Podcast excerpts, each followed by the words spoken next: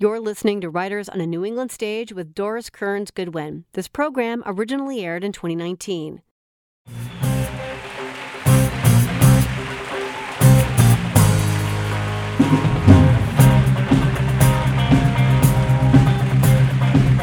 Thank you. I guess I wait. All right. I am so glad to be back here on the maiden voyage of my new book, Leadership in Turbulent Times. Over the years, I've been lucky enough to be here a number of times talking about one or another of my presidential biographies, so I know what a great book loving audience you are. It's just hard to believe that it's now five decades that I've lived with presidents who are no longer alive, waking up with them in the morning, thinking about them when I go to bed at night. It may seem an odd profession to spend one days and nights with dead presidents, but I wouldn't change it for anything in the world.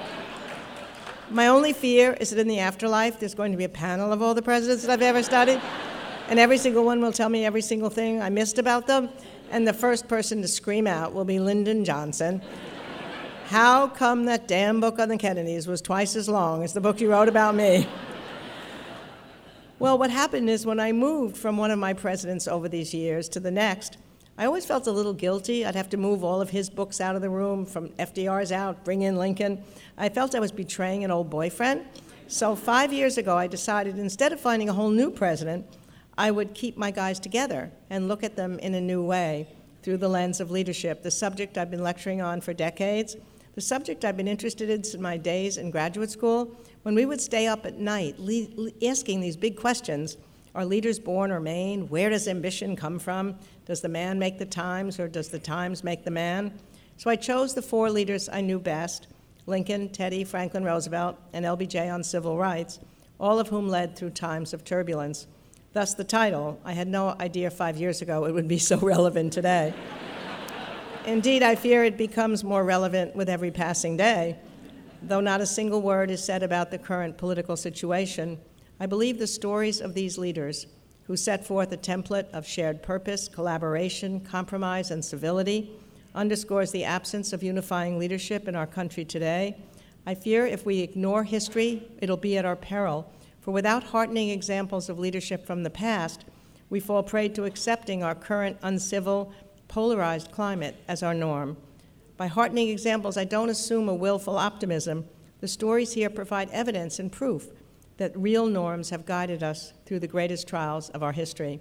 People often ask me, yes. People often ask me, as if I know as an historian, are these the worst of times? And my answer is a resounding no. Imagine what it was like when Abraham Lincoln took office. The country had split in two. A civil war that would leave 600,000 soldiers dead was about to begin. He later said if he had known what he would face during his first months in office, he would not have thought he could have lived through it. Imagine what it was like for Theodore Roosevelt, thrust into office after McKinley's assassination at a time when there was widespread talk of a coming revolution between the workers and management. The Industrial Revolution had shaken up the economy, much as the technological revolution and globalization have done today. Big companies were swallowing up small companies.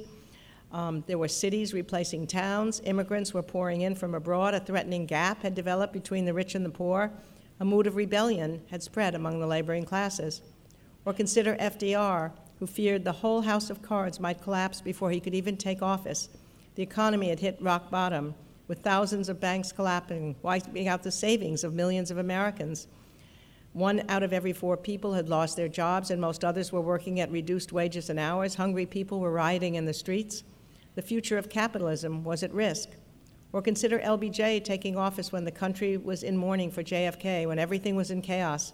One shocking event cascaded into another as the country watched in real time the death of JFK and then the murder of Lee Harvey Oswald. The air was rife with speculation that both murders were part of a larger conspiracy relating to Russia, Cuba, or the mafia. So each situation cried out for leadership, and each of these four men was peculiarly fitted for the time. They set forth a template of shared purpose, collaboration, compromise, as I say, civility. They sought to heal divisions, to bring various parts of the country together, to summon the citizenry to a sense of common purpose. Rather than bring people together, the failure of leadership on both sides today foments and exacerbates divisions. I fear that stoking one's base is not leadership, it is governance by faction. The volume and speed of daily agitation leaves us diminished and bereft of moral purpose. What disagrees is fake news, facts are discredited, slogans and repetition replace argument.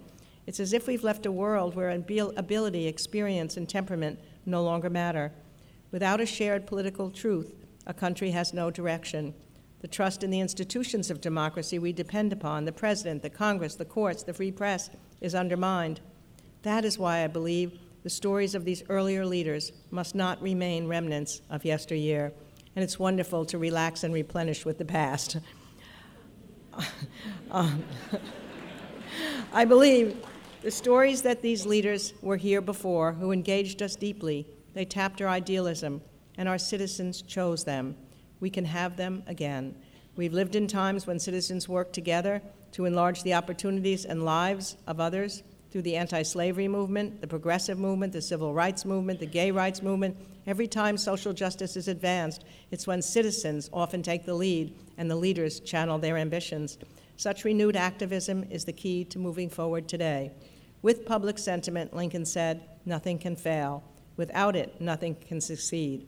So as we begin tonight, let us find solace and hope in the knowledge that we've come through far more difficult struggles in the past. The history of our great country can be our lodestar in these troubled times, providing perspective, reassurance, and most importantly, the stimulus to take up our responsibility as citizens, to band together to heal our divisions, to understand who we are as a people and where we are going. Thank you. I can't wait to talk with you. Thank you.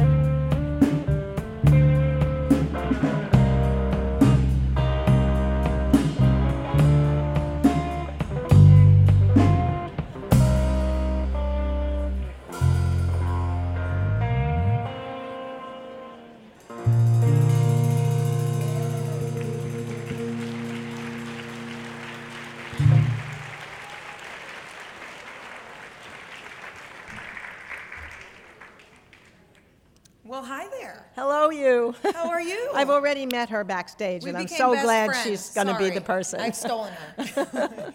so it is an honor, truly, especially on such a historic week, to sit with you. And, and I think it's a vote of confidence you know, for a presidential historian and a political reporter that all these people are spending their Friday night with a bunch of dead presidents. so, with that, let us begin with your guys. Your guys, as you call them, we have Abraham Lincoln, Teddy Roosevelt, Franklin Roosevelt, LBJ, and there are so many ways that you could dig into this theme of leadership, right? I mean, a million and a half ways. But you chose to spend time on their youth, times when they faced adversity, existential crises on occasion, and then kind of a case study of sorts uh, of their time in office. So, why did you break it up that way?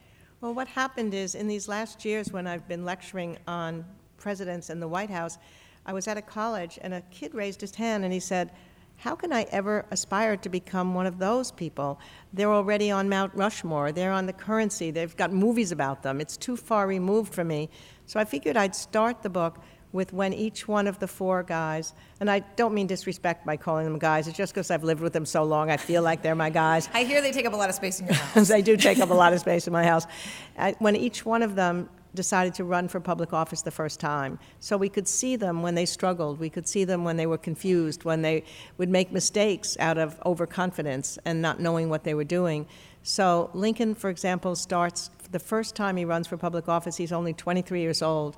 And he's living in this little town of New Salem. He's only been there for six months. Not many people know him. And in those days, you had to put out a handbill to tell people you were running for office and what you stood for.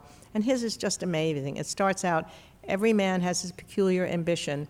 Mine is to be esteemed of by my fellow man and to be worthy of their esteem. And then he talks about the fact that he has no popular relations to help him, that he probably may not win, but he won't be too chagrined because he's been used to disappointment for so long. But then, but then the great thing he says, but I want you to know um, if I don't win, I'm going to try and try again. In fact, I think I'll try five or six times until it's too humiliating, and then I promise I'll never try again. Why? How is he so self-aware at that age and in that I, moment? How Lincoln is anything is still a mystery. It's just extraordinary. And then, of course, just to go into what he goes through, so he does finally win in the state legislature the second time, and he had made a promise to his constituents in that very first um, handbill that he would bring infrastructure projects to Illinois because poor farmers couldn't get their goods to market, so they needed rivers and harbors dredged and roads built. And he sponsored a million dollar program to do it. He was so proud. And then the state went into a recession and they um, couldn't finish the projects. Then they couldn't pay the debt. And the state catapulted down, and Lincoln shouldered the blame. And at the same time that that happened, he broke his engagement to Mary Todd, which meant he broke his word. He, he wasn't sure he wanted to marry her, but he felt that um, he had humiliated her. So those breaking the word to his constituents and to Mary made him feel that he had lost the chief gem of his character, which was his word.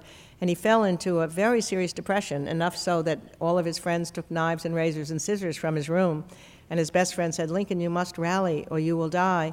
And he said, I know that and I'd just as soon die right now, but I haven't yet accomplished anything to make any human being remember that I have lived.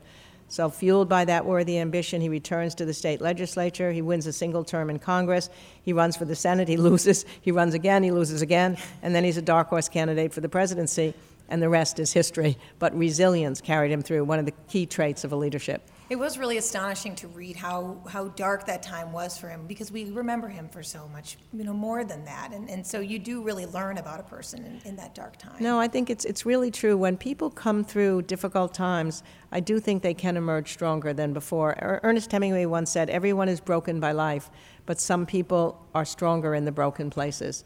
And that was surely true of him. And that perseverance and resilience that he kept going, it, it gave him in good stead when he had to face all the losses in the early days of the Civil War and keep going until it finally turned around. Well, let's compare that to the youth of Teddy Roosevelt, which was a bit different, wouldn't you say? I would say that there's no trajectory to how people reach the pinnacle of power. I mean, both Teddy and Franklin are born to extraordinary privilege and wealth, while Lincoln suffers unremitting poverty and LBJ hard times. So Teddy decides at 23 that he's going to run for the state legislature too, but he doesn't have to put out a handbill saying why he wants to do it. The political boss has come to him and said, Why don't you run for the state legislature? He's in the Silk Stocking District of New York. And he, he knows that Teddy's father had been a good philanthropist. His name was well known. He knew that they had the money to help support the campaign. And so Teddy decides, and it's interesting, unlike Lincoln at the first, he just decides, I think I'll do this as an adventure. Not that he admitted, not that I thought I was going to help other people's lives, but because I think it might be fun to do. But once he gets into the state legislature, the experience of being in politics, and he had a long, winding career, brings him into contact with other people that he normally would not have, given his privileged background. So he sees the dilapidated tenements. Um, when he's police commissioner, he's walking the slums in the streets at night. When he's a soldier in the army, he's sheltering and sharing food with ordinary people. and then he becomes governor and he sees the corruptions in this in the in the political bosses and the and the ci- cities, and then he finally becomes president when McKinley is assassinated. But the political career, he said, was so extraordinary because it exposed him to all these other things, and it developed in him an empathy that he hadn't had before. Another critical leadership trait is empathy. And he said he um, began to understand other people, and he worried actually, and this is so relevant today, he worried that where democracy would founder would be on the rock if other people began to think of other people in, st- in classes, sections, and races as the other instead of as a common American citizen. And that's so relevant today. Um, and, and the sad thing is, the sad thing is that he believed that widespread political experience was the best, that was the best thing about politics. It puts you into those situations. And when you think about the 2016 campaign, political experience was a liability. We wanted somebody without it because the system seemed broken, and then you get the results. What, That was subtle. Sorry. that's, it's your night. Uh, what about FDR's youth? I mean, was it hard for him to find that empathetic place? Well, what's he- so interesting about FDR is that he grew up in a really insulated world, even more than Teddy Roosevelt's. And he wasn't a particularly good student at Groton. He was kind of a gentleman C at Harvard, and he went to Columbia Law School, and then he finally became a clerk in a in a Wall Street law firm, a conservative Wall Street law firm. And and then he's 28 years old, and somebody comes to him and says, How about if we give you a sa- safe seat in the Dutchess County Democratic Party platform and run for that seat? And immediately he accepts. And, and, he's, and he said, I'd love to do it. And he gets out on the campaign trail, and all of a sudden, he's barnstorming. It's exactly what he was meant to do. Um, he was so at ease with people. He was able to listen to them, to ask them about their lives, and he treated them with no condescension. He loved every minute of it. Eleanor, who was there at the time, said that he wasn't a great speaker at first, that he would have so many gaps between what he was saying that she was afraid he would never go on until finally by the end of the campaign he was going on so long she had to go and drag him off the stage um, so then he found william james the philosopher said there's a moment in characters lives where they find that voice within that says this is the real me so he found that so he became a politician he became assistant secretary of the navy ran for vice president in 1920 and was a pretty interesting guy but without some of the depth that i think the polio experience created in him um, he, um, he, he had to spend years just trying to learn to walk again. And he said it, it taught him humility, which he had not had before, the sharing of his vulnerability and his limitations. And when he created the Warm Springs Rehabilitation Center, what he was able to do for the other patients was not just in the warm waters of the giant pool help them to physically get better, but he taught them joy in life again and, and purpose in life again. He would have water polo, tag, they would have wheelchair dances, they'd have cocktail hours, they'd have theatricals, they'd have speeches at night. And they began to say, as they all said, that they could live again a life. And then once the Depression came and he becomes president, he can identify with people to whom fate has also dealt an unkind hand. And the empathy was such a huge part of his presidential success. There's so much in there that we need to come back to, but let's not leave LBJ first. In his youth, how did he find his voice? Well, LBJ loved politics from the time he was like three years old. um, his father was in the state legislature, and he loved nothing more than sitting in the in the background while he was father and the cronies are talking on the porch. And he loved campaigning with his father on the trail. But he first appears on the public scene when he's at a picnic and there, they used to have people speak. The governor was running for, for, for office. He was supposed to come up and speak on his own behalf, but he wasn't there. So LBJ pops up and said, I'll speak for him. And he stands on a truck and he gives this stem winding, wonderful, natural speech. And all of a sudden, people look at him and say, Hey, he's Sam Johnson's son.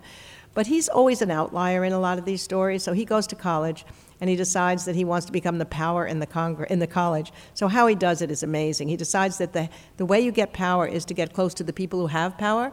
So he figures, I got to get close to the president of the college. So he's on a janitorial crew outside. Every kid had to work. And he decides to clean up more trash in, more, in less minutes than anybody else, so he'll get noticed. He does. He gets put on the inside janitorial crew. And then um, he, he asks to mop floors outside the president's office. The next thing you know, he's a clerk in the president's office. The next thing you know, he's running the president's office. and then he steps up and gets into politics from there. But the most important experience he had there And again, this is where empathy is developed. He took a year off between college, and pretty much he was just climbing power.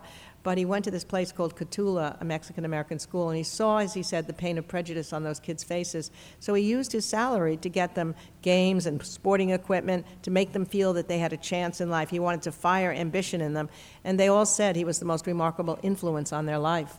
So once he had had that experience, even though he just climbed power for a long period of time, I think he really wanted to return to that. He had a massive heart attack in 1955, and he had just been a power man.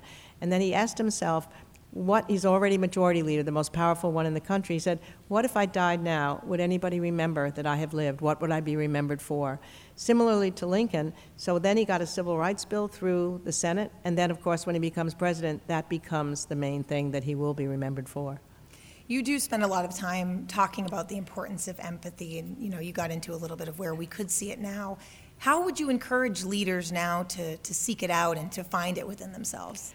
I think it's so important for these leaders to get out of Washington and really be able to talk not just to your base and the people that love you, but to get around the country and see the way other people live. I mean, it is the problem, you know, as, as I can see that you understand too, that people in different parts of the country now are feeling unpleasant and not, and not even wanting to know the people who are living in other parts of the country. The rural areas feeling different from the city areas. Um, my son, who went to Harvard College and in 01, and then after September 11th, he joined the Army. And he said that experience was the most extraordinary experience because here he was with a platoon. He earned a Bronze Star. He was in Iraq and Afghanistan. And the platoon was made up of kids from all over the country, and they had a common mission. I sometimes think that the reason we had more bipartisanship in the 50s, 60s, 70s, even to the 80s, was a lot of the congressmen and senators had been in World War II or the Korean War. And so they knew what it was like to go across all these lines and care about purpose. They cared about the purpose of the institutions. I, I, that's what worries me so much today is where is the purpose of the U.S. Senate right now? They should be wanting that even more than their partisanship.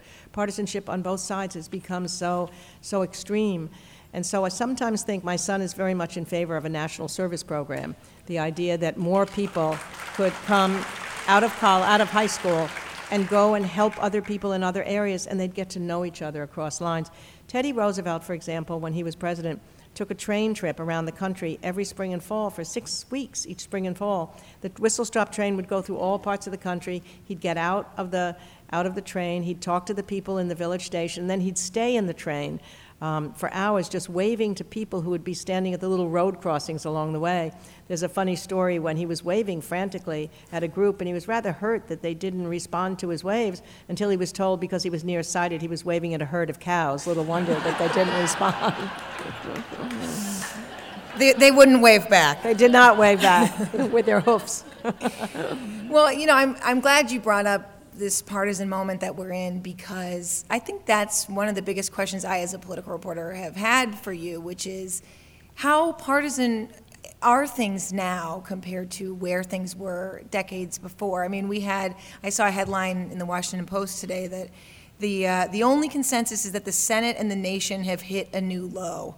And even actually, Brett Kavanaugh in his testimony had said that he fears for the future. I mean, where are we now with how split and divided we are with where we've been before? Yeah, I mean, you could look at the 1850s, and as I say, it was a more difficult time for a lot of reasons. I mean, the South and the North had split apart culturally in the hearts of themselves even before the Civil War came. And there's an incident that just reminded me of what's been happening lately, where you have one group of people feeling this is what's happening, another group of being seeing it entirely differently.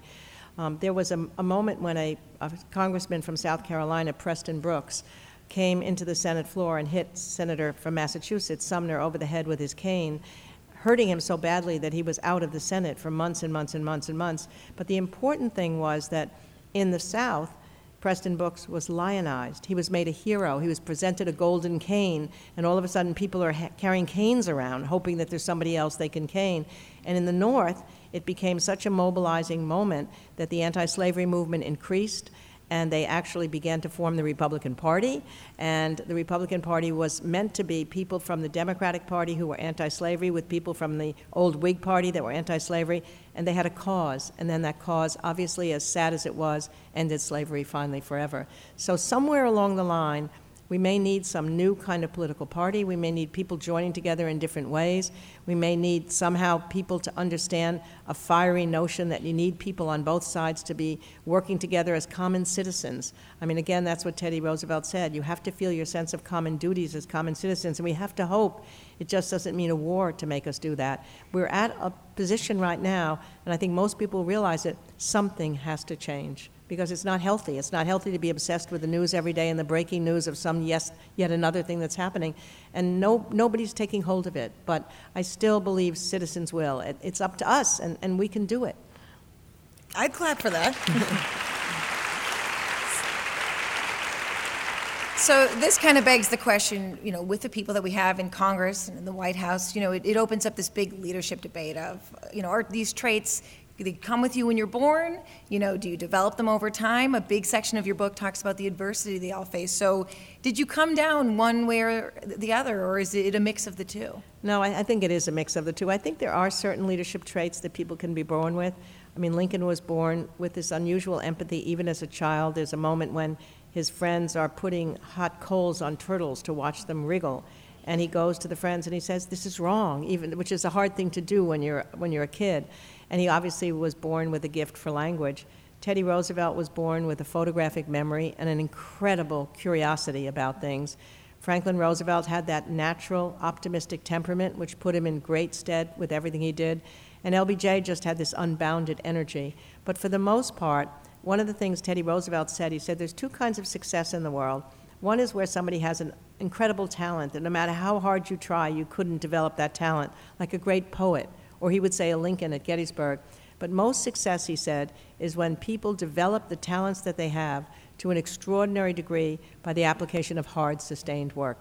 And I think that's true for all of, all of these people. They, they had drive, they worked. I mean, it's such a simple thing to say, but when you want to tell your kids, no matter what talent you have or what you want to develop, it's always work. It's looking at yourself with self reflection. I mean, what, one of the things they all shared in common was being able to see whether they were making mistakes, to acknowledge the mistakes, and from failure you learn success. When Teddy Roosevelt was first in the state legislature, he realized he'd developed a swelled head. He was, had this blistering language. He could, he could mock anybody. He, he could be today, in some ways, he'd be a good candidate today. He could tweet because he had all these little phrases speak softly and carry a big stick. You know, um, don't hit until you have to and then hit hard. You know, he even gave Maxwell House the slogan, good to the very last drop. But while he was in the state legislature, he took after his opponents with venom. He said, I fired on my desk. I was blistering in my, and he made headlines all around the state. He couldn't get anything done in the state legislature. So he finally learned that you had to um, collaborate and you had to tamp down your rhetoric and be able to work with the other side. So acknowledging errors and learning from their mistakes is one of it. The self-reflection to look at themselves from the outside in and figure out what was going on. One, one of my favorite things that, except for, except for LBJ, that they all shared was everybody has a certain amount of energy, and especially when you're in a high pressure job, you have to figure out ways to find time to think and to find times to replenish that energy. And um, in the, in, especially in this world now, we think we don't have time for any of these things, but these guys had pretty difficult days, and they all somehow found the time to think and replenish their energy. Lincoln actually went to the theater a hundred times during the Civil War. He said when the lights came down and a Shakespeare play came on for a few precious hours, he could forget the war that was raging. And then his sense of humor was his way of dealing with the sadness of the war. Whenever there was a terrible cabinet meeting that was going on and everybody was anxious, he would tell a funny story.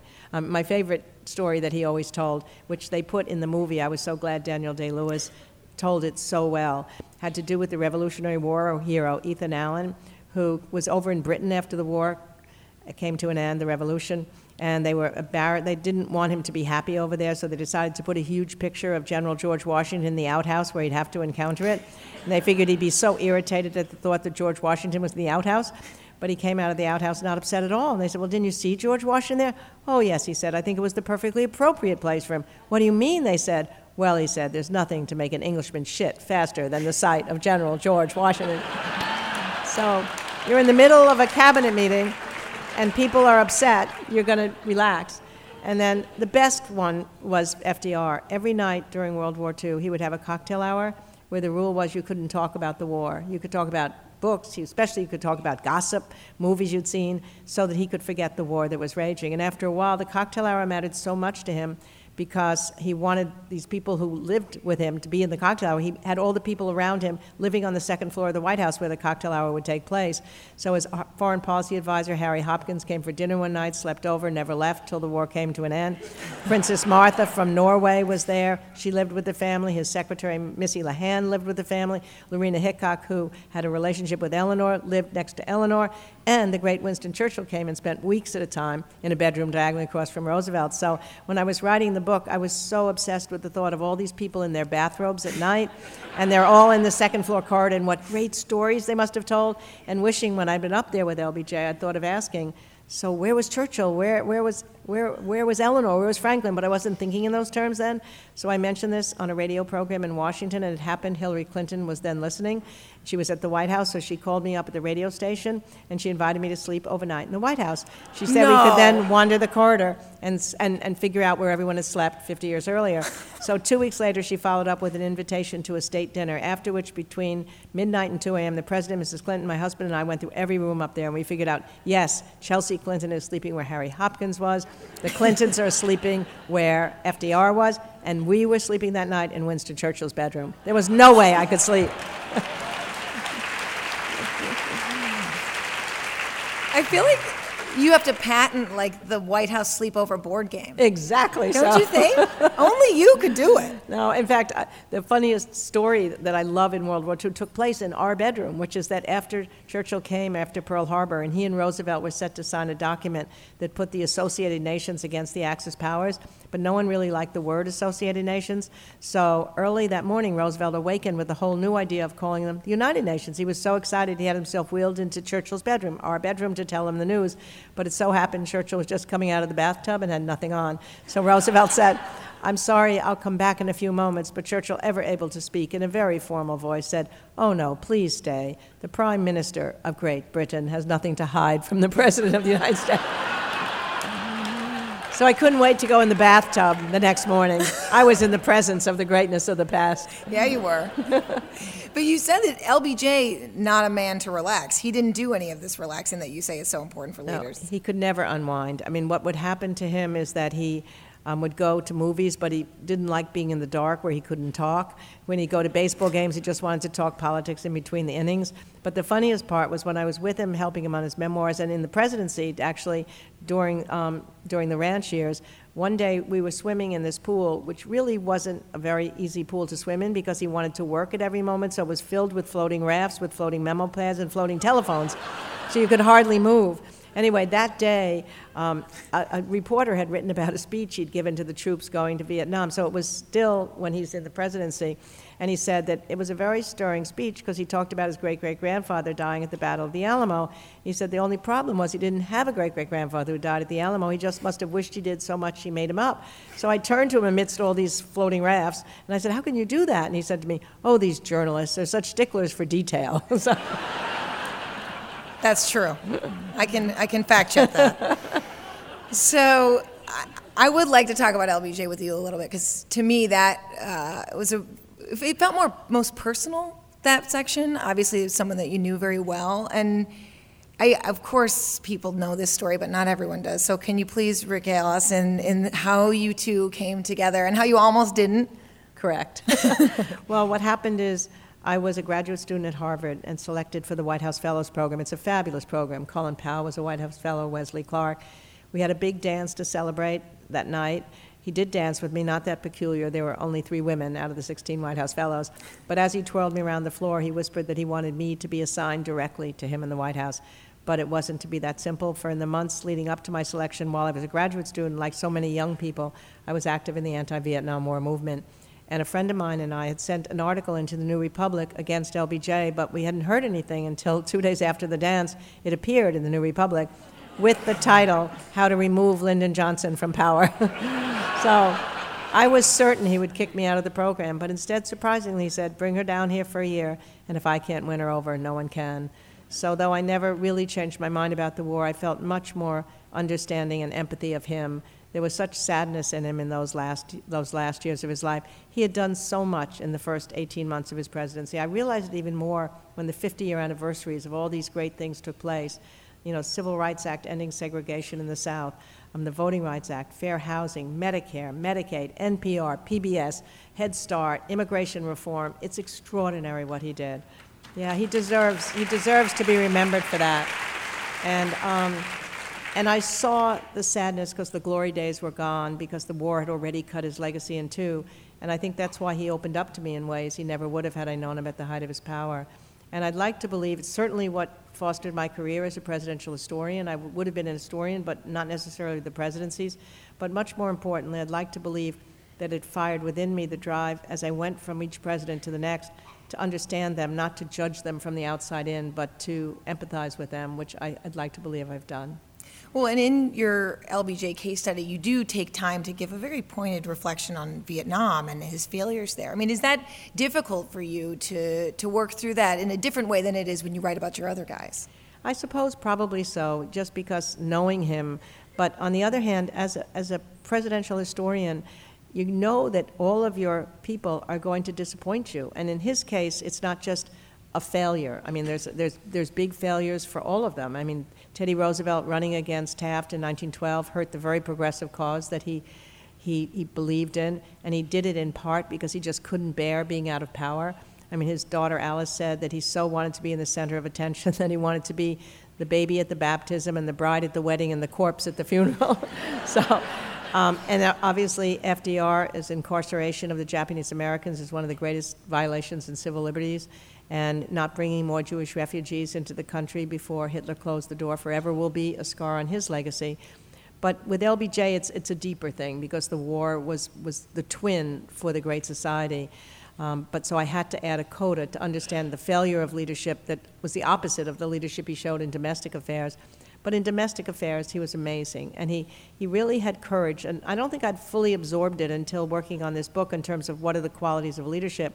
When he comes in after JFK is assassinated, that very first night, he has a vision of what he wants to do. They're sitting there watching um, the, the, the, screen with all the JFK stuff going on, and he's sitting with two other guys in his big bed at the vice president's house, and he starts saying, you know, I know what I'm going to do. I'm going to get a tax cut through first, and then it's going to help with the economy, and then I'm going to get civil rights through, and then I'm going to get voting rights through, and then I think I'll get aid to education so everybody can have all the education they can take, and then I'm going to get old Harry Truman's Medicare passed. And he got every single one of those bills passed in the next 18 months.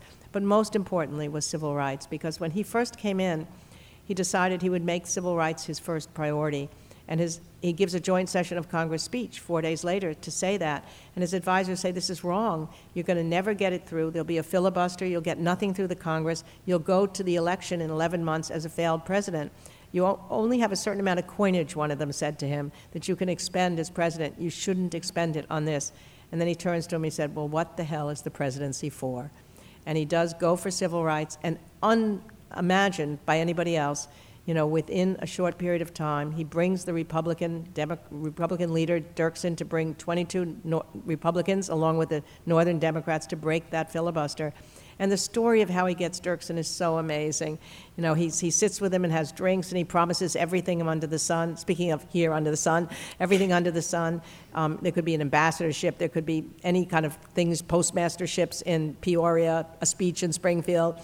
But then he understands something deeper about Dirksen, that he wanted to be remembered too, and he cared about the, uh, the reputation of the Senate. That's what I'm saying. In those days, they cared about the institution. They knew it would break the institution apart if they had yet another year long filibuster. So he says to Dirksen, if you come with me on this bill, Everett, 200 years from now, school children will know only two names Abraham Lincoln and Everett Dirksen. How can Dirksen resist? Well, now there's the Dirksen Federal Building there's in the Illinois. Dirksen Federal Building, exactly. you know, it's funny. I, I covered um, Mayor Rahm Emanuel in Chicago for years before coming here, and the LBJ section reminded me time and time again of this infamous saying that Rahm Emanuel has, which is you never let a serious crisis go to waste because it gives you the opportunity to do things right. you wouldn't be able to do otherwise. And while he's gotten nailed for that time and time again because it feels so aggressive, it also reminds me exactly of the calculations and the math that LBJ had to do when Selma happened. He was like, wait on voting rights, it's going to happen just a couple days. I mean, talk about some of the political math that he used to do. No, I mean, it was really extraordinary. What happened is once the Civil Rights Bill got through, he thought that probably the country had to wait a little bit of time to take up the next big bill, which he knew was really important. He thought voting rights was even more important than civil rights because then there'd be power in the African American community. Um, but then the Selma demonstrations take place, and he decides, okay, it's now. That's something, again, about a leader. You have to have that sense of timing, of knowing when. So he decides at the last minute to go to a joint session of Congress speech to give a speech in, in favor of voting rights. And this is an incredibly personal story for me because my husband, Richard Goodwin, who just died this last spring, was, was the main speechwriter for LBJ.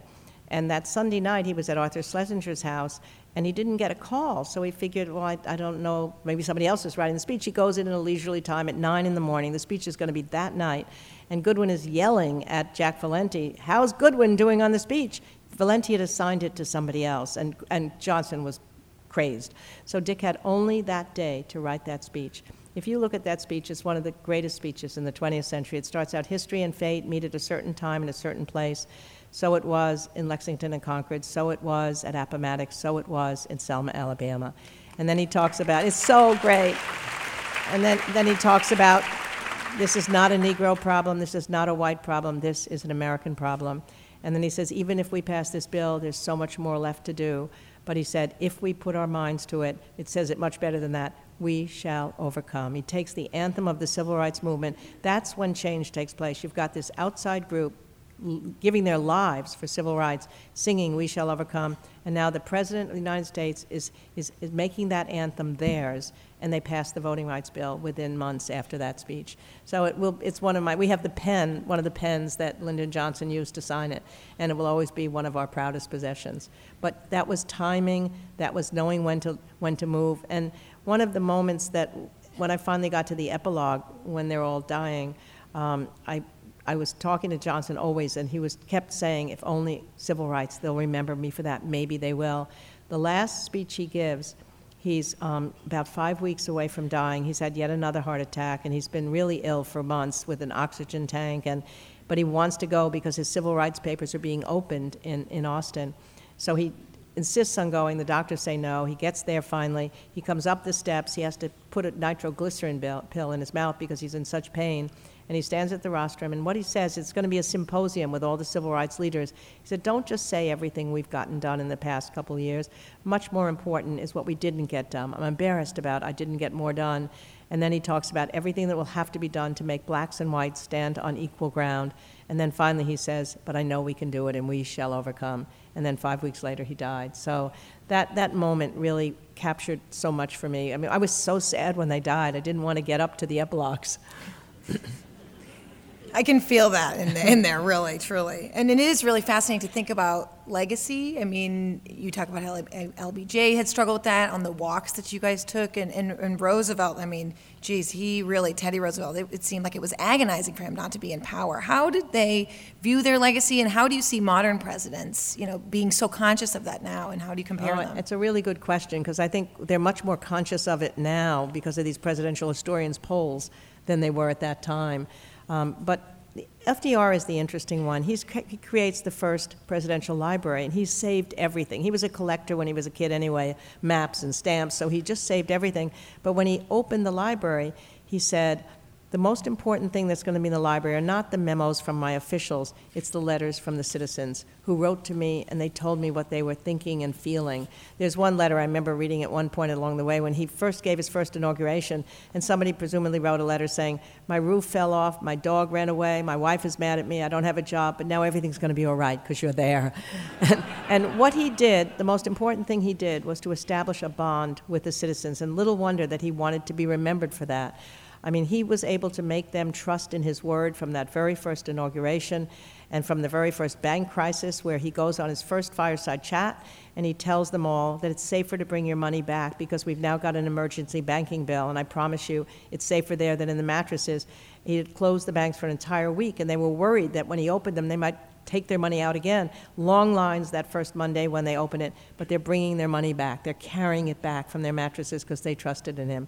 And that is so important in a leader. That's where words matter. But just to go to your question about the, today, I think it's true. Ever since we've had these presidential historians polls, and all the presidents hate them. Um, and, and little wonder that they hate them because they feel like they're being judged by these outside guys.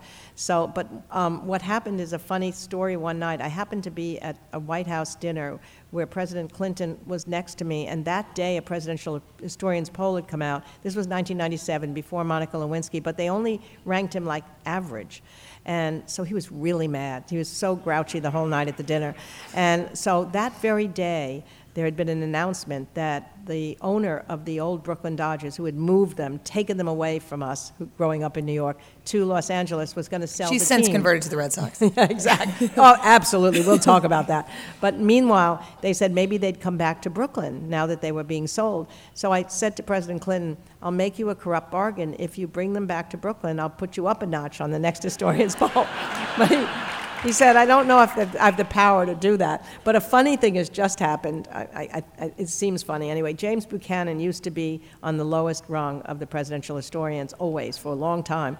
A new poll was taken, not recently, I mean, very recently, and um, President Trump was down there. So the story in the paper was that Buchanan family was celebrating.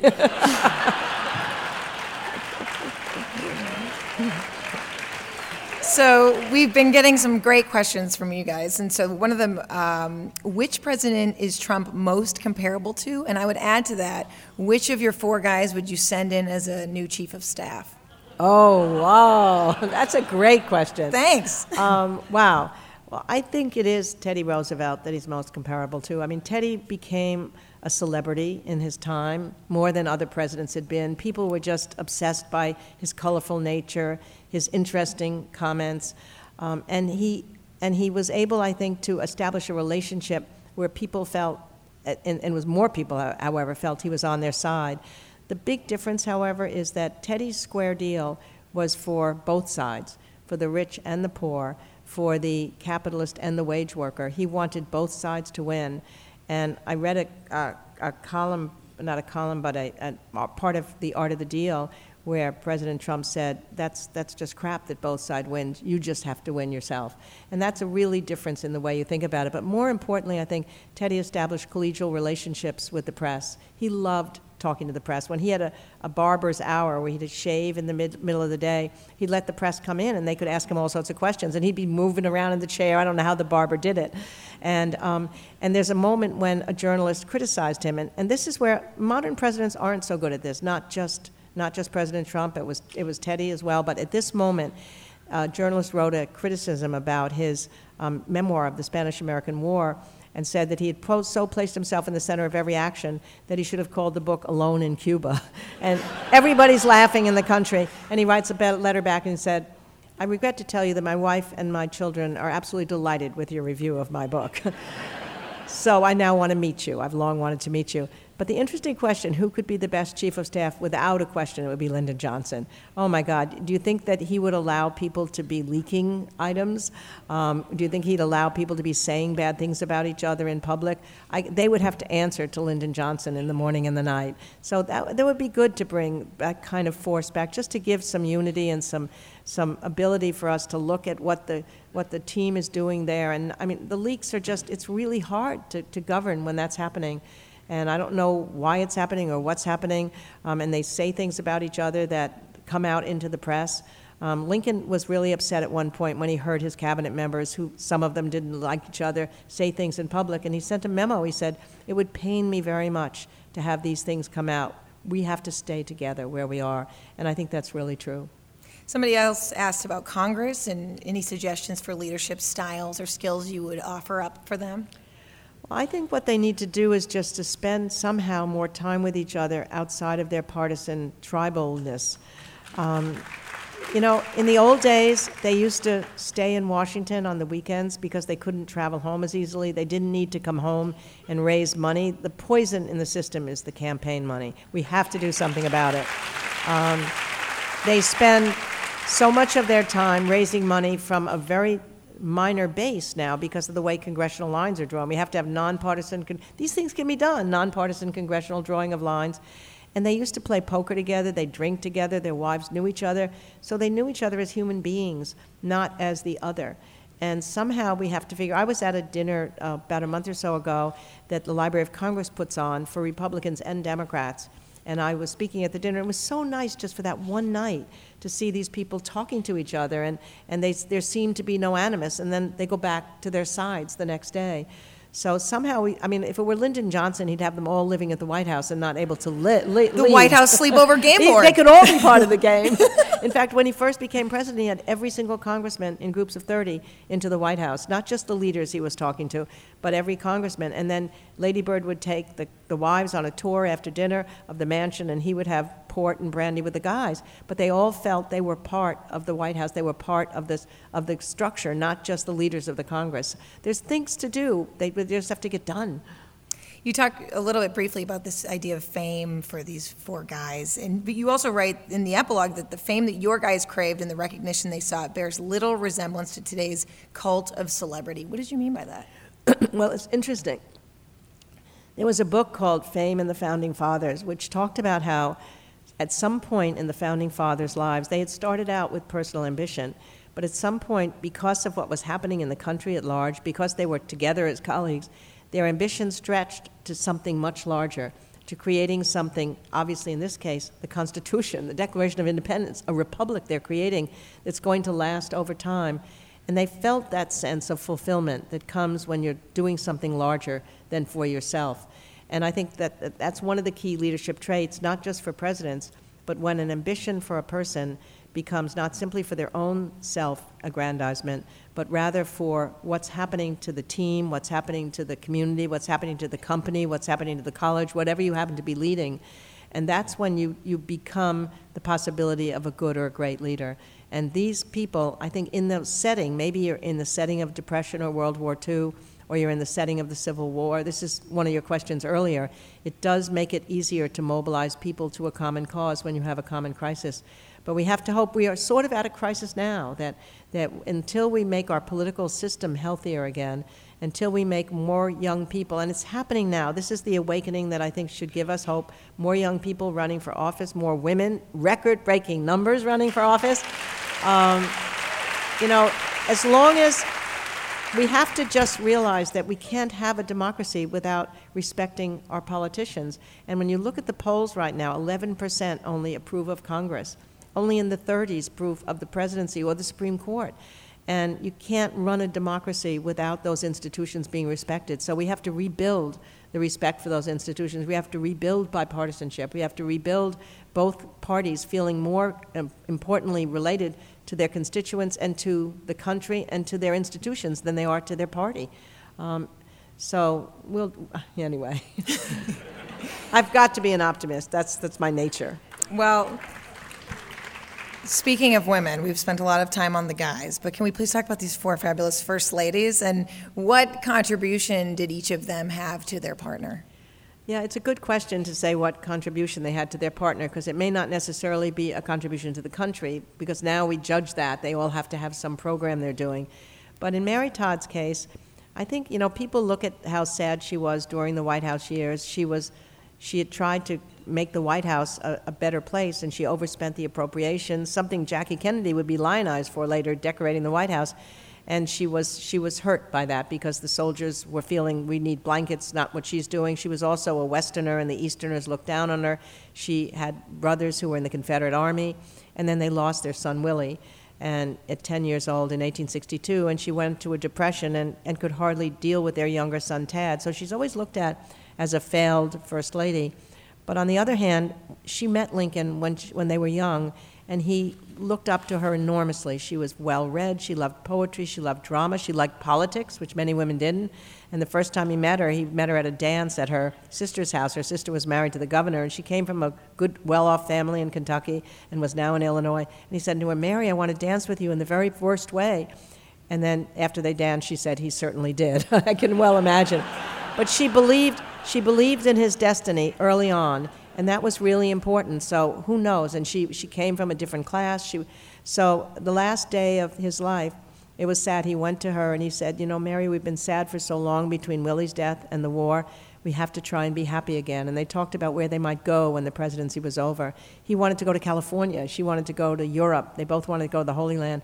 So I've often thought we've, we've not been fair to her in a certain sense. Um, Teddy Roosevelt's wife, Edith, was so important to him for a, a, a reason that she gave him comfort, she gave him solace, she gave him a family. She had no interest in public life. She just wanted to be the mother of that group, brood of kids and be his wife. And he could leave his public life and go home at night and horse race with the kids, and that gave him his own security. Now, there's nothing like Eleanor Roosevelt. Um, she, when she, she really was able to if you know that one of the leadership traits is being willing to listen to diverse opinions, um, he had it right within his marriage. As he said, she was a welcome thorn in his side, that she um, was always willing to argue with him, always willing to question his assumptions. And so she, um, she was the first First Lady to hold weekly press conferences where there was a simple rule that only female reporters could come to her press conferences. You would have been there. I would have. And and an entire generation of female journalists got their start because Stuffy Publishers decided they needed somebody to go to Eleanor's press conferences. She's the first First Lady who would send so many memos to General Marshall that he had a um, separate general who had to deal with Eleanor Roosevelt's memos about discrimination. So she was extraordinary, but Lady Bird was too. I mean, again, she could calm Lyndon Johnson down when he went into one of his rages. Um, she not only did her beautification, which is really important, what happened, much more important, again, was the role that she played in stabilizing him. I, I heard an extraordinary thing. I was at the LBJ Library the other day, and, I, and L- Luci Johnson was there. And she told a story that, that was overwhelming to me. That she, she's like a stem winder, like her father. At the end of the evening, I was giving a talk, and then she tells the final story. And she told about how her mother, I knew this, had had a stroke, and she couldn't speak, and she was blind and she couldn't see. So she would read books to her mother, and among the books she read out loud was Team of Rivals. And then afterwards, Luci said to her mother, we, we should call Doris and tell her what you felt.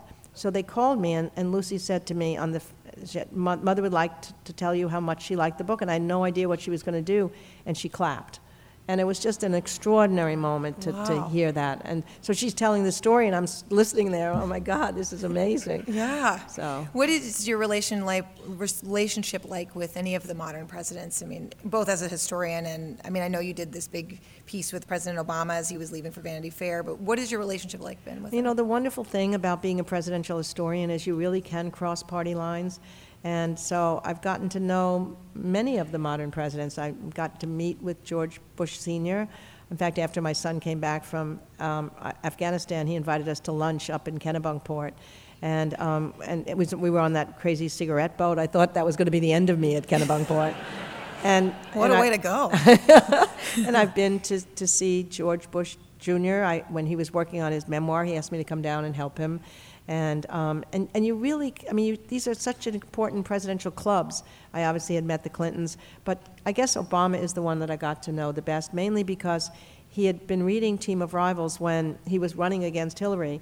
And I just got a, a, a cell phone message one day. He's there saying, Hello, this is Barack Obama. I've just read Team of Rivals and we have to speak. So, um, but he wasn't talking about putting Hillary in his cabinet then. He was way behind her. He just was interested in Lincoln's emotional intelligence. How was he able to forget the people who had hurt him? How was he able to damp down his resentments? So I went to the Senate office building. We talked about it. And then when he finally beat Hillary for the nomination, a reporter said to him, Would you really be willing to put into your inner circle one of your chief rivals, even if he or she had a, wasn't a, had a spouse that was an occasional pain in the butt? Obviously, referring to Hillary and Bill Clinton. And he remembered Lincoln and he said, this is, this is a time of peril. These are the strongest and most able people in the country. I would put her there. And then, of course, he makes her Secretary of State. And when I saw her, I was down for NBC doing the inauguration that first time, and I saw her, and she came over to me. She said, "You're responsible for my being Secretary of State, not me, of course, but Abraham Lincoln." But then he asked me when he was president to put together historians to come and give him advice every now and then at dinner about whatever he was working on at the time. So we'd come like Jackson and Washington and Jefferson and, and LBJ, and, and we would not dress up as them, but come as them. But there was a, a great moment when my, my son Joe, when he came back from Afghanistan, was one of the nights of the presidential historians' dinners, so I couldn't go, and I saw him, of course, the next day. And then that summer, we were at a, a, a Hall of Fame, not a Hall of Fame an opening day game, and President Obama was throwing out the first ball, and my son was there, and he came over to my son and he said, Thank you for your service. He remembered, and thank you for lending your mom to me that night. And then he kept staring at my husband, and they're holding hands. I'm not my husband, at my, my son. And my son said he doesn't know how long he's supposed to hold the hand of the free leader of the Western world.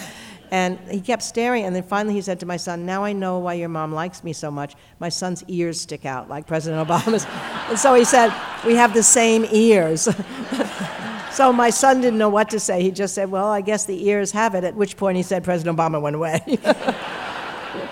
What about President Trump? Would you consider studying him, writing about him, or has he called you at all, or anything like that? I, I, I would, I would absolutely go to talk to him if he asked me to. There's not a question I would.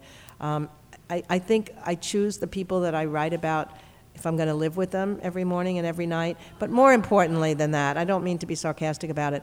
I, I wouldn't even write about President Obama. I need letters and diaries. I mean, what I feel most comfortable with is the olden days when people would write letters that, that tell what they're feeling that day, they describe everything that happened, they write it in their diaries. It would be a journalist task now to do something about a present person, interviewing people, and I think I could do that. I'd probably talk too much, so I, I should just be listening to the people. But I, I feel much more comfortable having that written material. I don't know what will happen 300 years from now. We'll know so much more about us. They'll see us walking and talking, and they'll maybe read emails if they get changed over time, if they get saved. The emails are more staccato than letters were. And I don't know whether they'll get into the emotional parts of us the way we can from people back in previous times. I do wonder about, you know, 100, say, years from now, the Doris Kearns Goodwin of that day. What do you think that that person will look back on this moment and, and say about it? I think it depends so much on how long this moment lasts. Um, and, and I do mean that seriously. I mean, if, if it turns out that 2020 goes to a, you know, a politician or, or it could be a businessman who had really had experience leading and had hundreds of thousands of people working under him and global experience or hopefully a woman that might be coming in in 2020. Um, in fact, just an embarrassing aside, I was on Stephen Colbert the night that um, Hillary gave her acceptance speech when we were all certain she was going to become the first female president. So Colbert had asked me to be on because he wanted to tell his granddaughter that he was on with me talking about the first female president. So I get on and make this idiotic prediction. I said, well, okay, if we now have our first female president, then maybe the next 45 presidents leading up to her will be females. And there'll be a little boy 200 years from now saying to his mother, Mama, can I ever be president? well, so far it hasn't happened. but I think it'll depend. If this was, there was some, there was a reason I think this happened. I do think it had much to do with the echoes of today in the 20th century turn in that globalization and the tech revolution had made a lot of people feel that they were not being listened to in the country, that they were losing the way of life that had mattered to them, Lots of people in the rural areas felt that the cities were removed from them. They felt somehow as if immigrants coming in from abroad were hurting what they were doing. Inventions were changing and the pace of life the same way they were at the 20th century. You had a lot of anxiety at the turn of the 20th century and a lot of populism at the 20th century. Um, with all the automobile and the, and the telegraph and the telephone, now we have all of the changes with computers and social media. And, and President Trump understood that, and he was able to speak to those people um, in language that they felt he was on their side. And the question will be will they still feel that what the administration has done has helped them by the time 2020 comes? If 2020 means that an, an, another person, whether Republican or Democrat, who's, who's got a more traditional leadership background gets into office and that becomes respected, that kind of leadership experience, then it may be just seen as that moment in time.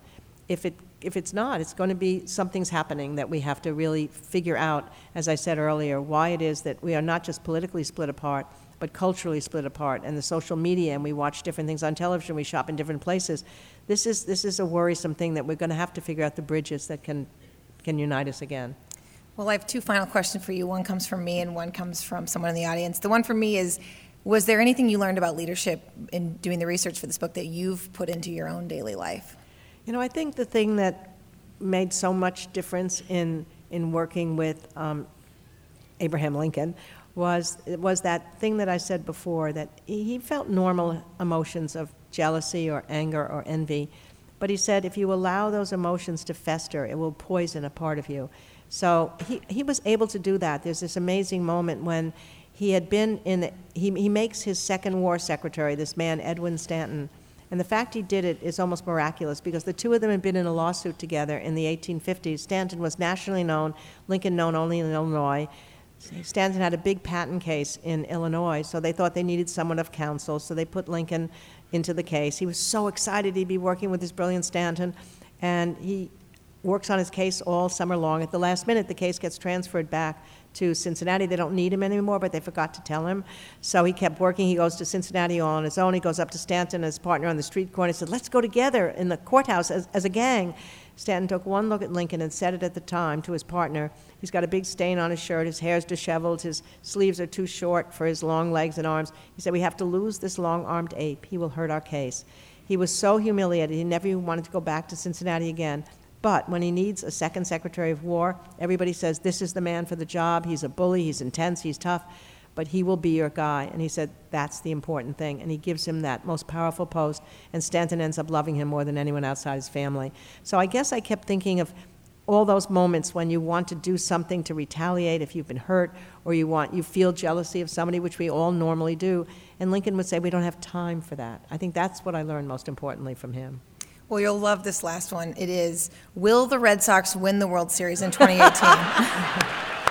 it really, I didn't make Okay, it I love it. I love it. Well, you know what? When you get older like me, um, I am so happy with the season that they have had. Um, I, we can wait. Just think about it. If something happens, you know, and we've all got that Red Sox mentality. I mean, of course, I'd been a Brooklyn Dodger fan, but when then Walter O'Malley took them away, I came to Harvard. I went to Fenway Park, and that was the beginning of the end. I've loved it, and we've had season tickets for 35 years. And you know, I think as I've told you before, I sometimes can sit at the park with my kids and imagine myself a young girl once more sitting with my father, who died when I was young, um, looking at the players of my youth, Jackie Robinson and Gil Hodges and Pee Wee Reese. And I, my, my kids have learned about the stories of my father and his love for baseball through all the stories I tell, which is what I think is so grateful about baseball. It does connect generations, it connects community, it makes us all feel part of something to be together. So the Red Sox have given us such great century when you think about it. We've had those two amazing World Series. Nothing will equal 2004 when we finally, finally, finally won. And, um, I'll never forget, we we were at the playoff game before the, those, one of those terrible playoff games when we lost three of them to the Yankees until we finally won. And there was an old guy that stood up afterward, and we're all so dejected, and he started yelling out, year after year after year, and we just laughed because we were part of it together. Um, but anyway, so it's been such a wonderful summer. I don't even like to read the newspaper when they've lost because I can't see the sporting section when they've lost. I don't want to read the box scores like my father had taught me to teach. But this summer, I could read the newspaper so many times. And A historic number of times. an historic, no- an historic number of times. So I think we should just relish. They've been a terrific team. They've done great. Um, there's enormous pressure on them now, given this enormous record that they've had, and we just have to wish them well and be happy for whatever happened because they've given us a fabulous summer. Well, thank you, Doris. Thank you so much. Oh, you're welcome. Thank you. We just have a couple people to thank. Uh, Patricia Lynch is the executive producer of the Music Hall. The Music Hall producer is Margaret Talcott. Betsy Gardella is the president of New Hampshire Public Radio. Ben Henry and Erika Janik were amazing producers, as was Sarah Plourde, our NHPR digital producer. The Music Hall production manager is Jonna Morris. The Music Hall live sound and recording engineer is Ian Martin. And let's give it up for Bob Lord and Dreadnaught. Yeah. Well done. Thank you all for ending this truly historic week here with Doris and I. Uh, we had a blast. and I hope you did too. Thank you very much.